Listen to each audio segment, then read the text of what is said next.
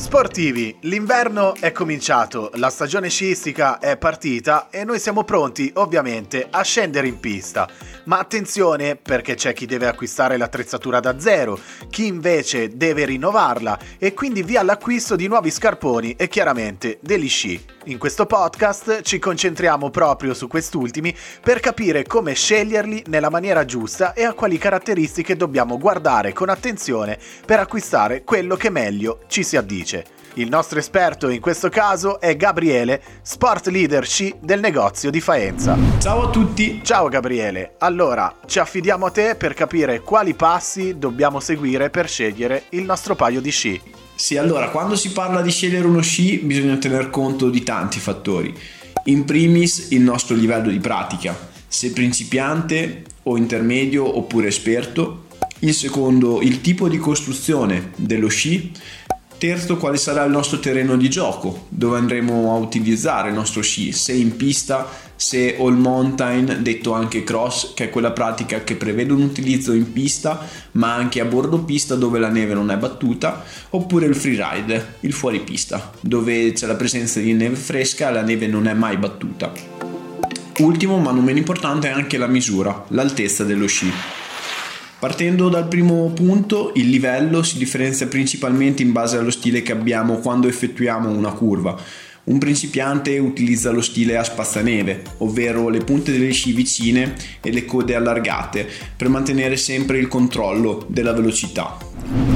Un intermedio effettua una curva con gli sci in parallelo, derapando e alzando la neve sporcando la curva, uno sciatore esperto invece effettua la curva sulle lamine in conduzione, senza alzare la neve lasciando una curva pulita. Chiarissimo, tra l'altro così spiegato diamo un'idea anche visiva di come si presenta l'evoluzione di uno sciatore da principiante ad esperto. Quindi il livello è il primo fattore che possiamo prendere in considerazione nella scelta o che possiamo riferire a chi ci assiste alla vendita, mettendolo in chiaro fin da subito, giusto? Esatto. Poi altra cosa importante è la costruzione dello sci che si differenzia principalmente in due tipologie, in cap o sidwell, detto anche sandwich.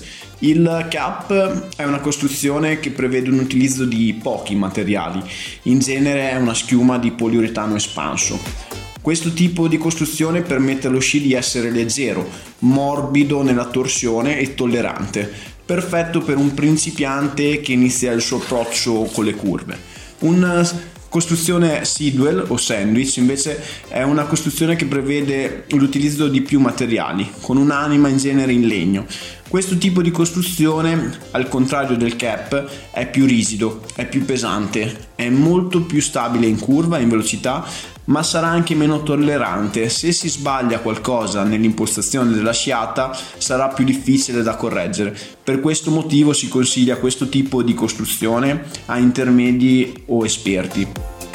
Poi esistono anche tante altre tipologie di cap ibridi, ma comunque il tipo di costruzione è sempre rivendicato sul top sheet, sulla grafica superiore dello sci. Con top sheet eh, indichiamo la punta dello sci, no? Giusto per eh, intenderci. Sì, con top sheet intendiamo l'ultimo strato dello sci. Molto importante sicuramente dal punto di vista estetico per la grafica dello sci, ma anche dal punto di vista della protezione.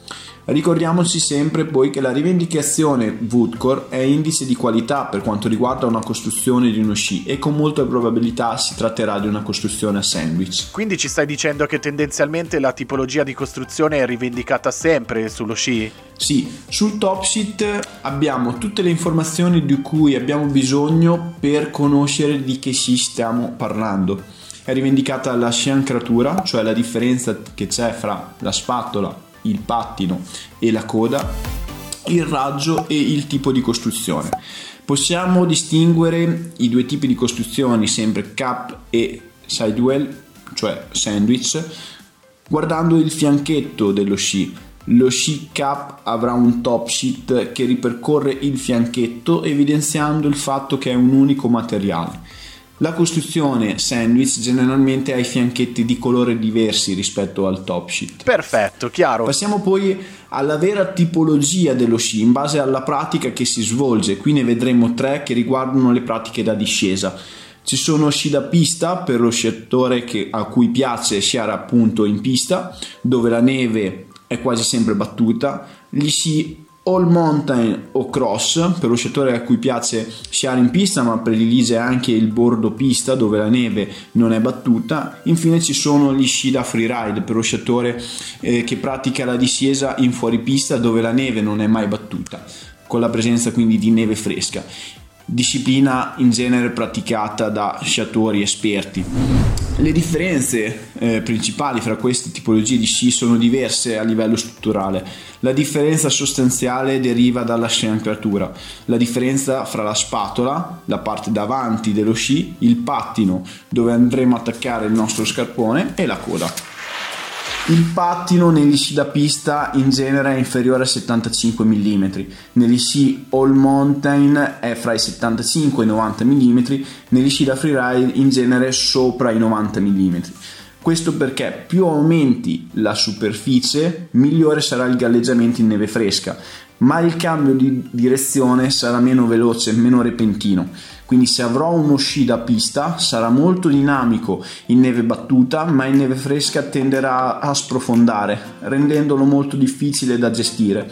Viceversa, se avrò uno sci da freeride, avrò un ottimo galleggiamento in neve fresca, ma avendo un pattino molto più largo, ricordiamo sopra i 90 mm, in neve battuta sarà più impegnativo nel cambio di direzione. Gli sci all mountain in genere sono invece una via di mezzo fra questi due tipi di categorie sono più polivalenti. La differenza che c'è fra questi tipi di sci sta anche nei tipi di anima in legno che vengono utilizzati nella loro costruzione.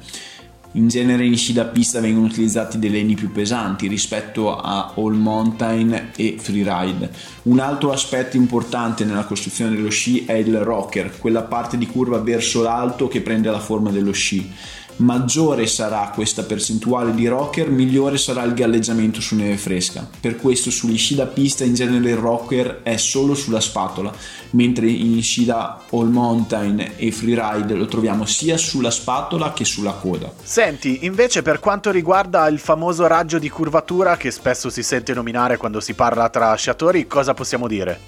Il raggio di curvatura è un aspetto molto importante per quanto riguarda lo sci. La sciancratura, cioè la differenza che c'è fra spatola, pattino e coda, genera un raggio di curvatura. In genere questi raggi sono divisi in raggi corti 10-13 metri, raggi medi fra i 13 e i 16 metri e raggi ampi sopra i 16 metri.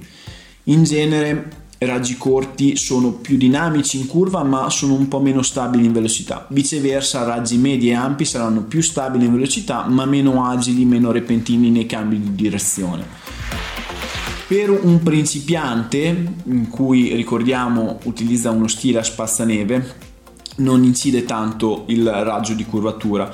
Gli si consiglia però un raggio corto per iniziare quello che sarà il suo evolversi nell'approccio delle curve eh, un intermedio o uno sciatore esperto deve scegliere lo sci in base al suo tipo di sciata. Se ama le curve strette dovrà scegliere uno sci con un raggio corto, se ama delle curve ampie in velocità andrò su uno sci con un raggio più grande. Ok, quindi raggio stretto per principianti ed esperti amanti dello slalom, mentre a chi piace sfruttare la pista in larghezza con curve ampie andiamo invece su un raggio grande. Per gli esperti in ogni caso cosa proporresti? Pensi che un raggio intermedio sia un giusto compromesso per evitare di vincolare troppo uno sciatore a uno stile di sciata specifico? Sì, penso che la scelta di un raggio di curvatura intermedia, quindi fra 13 e 15 metri, possa essere una scelta giusta per avere diciamo uno sci sci polivalente nelle curve.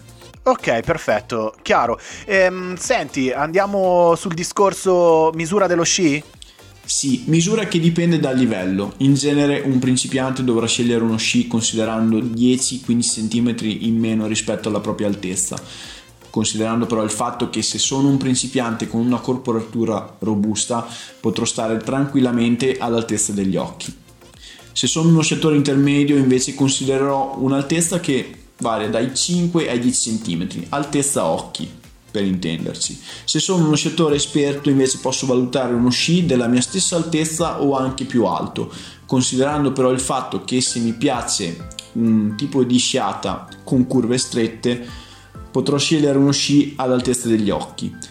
perché è molto importante ricordare che in uno stesso modello di sci con più misure in altezza, quindi 160, 165, 170, più aumenterò l'altezza dello sci, più aumenterò il suo raggio di curvatura. Perfetto, Gabriele, ora non possiamo sbagliare. Sappiamo grazie alle tue dritte come orientarci al meglio nella scelta dello sci per questa stagione che ricapitolando deve essere fatta tenendo presente il proprio livello, la costruzione dello sci, il terreno di gioco come lo abbiamo chiamato e la misura barra altezza. Ricordatevi questi punti e non dimenticate che su decathlon.it abbiamo tutto l'occorrente per affrontare la nostra stagione sciistica. Grazie Gabriele e alla prossima. Grazie a voi, un saluto a tutti e speriamo di rincontrarsi sulle piste da sci. Ciao!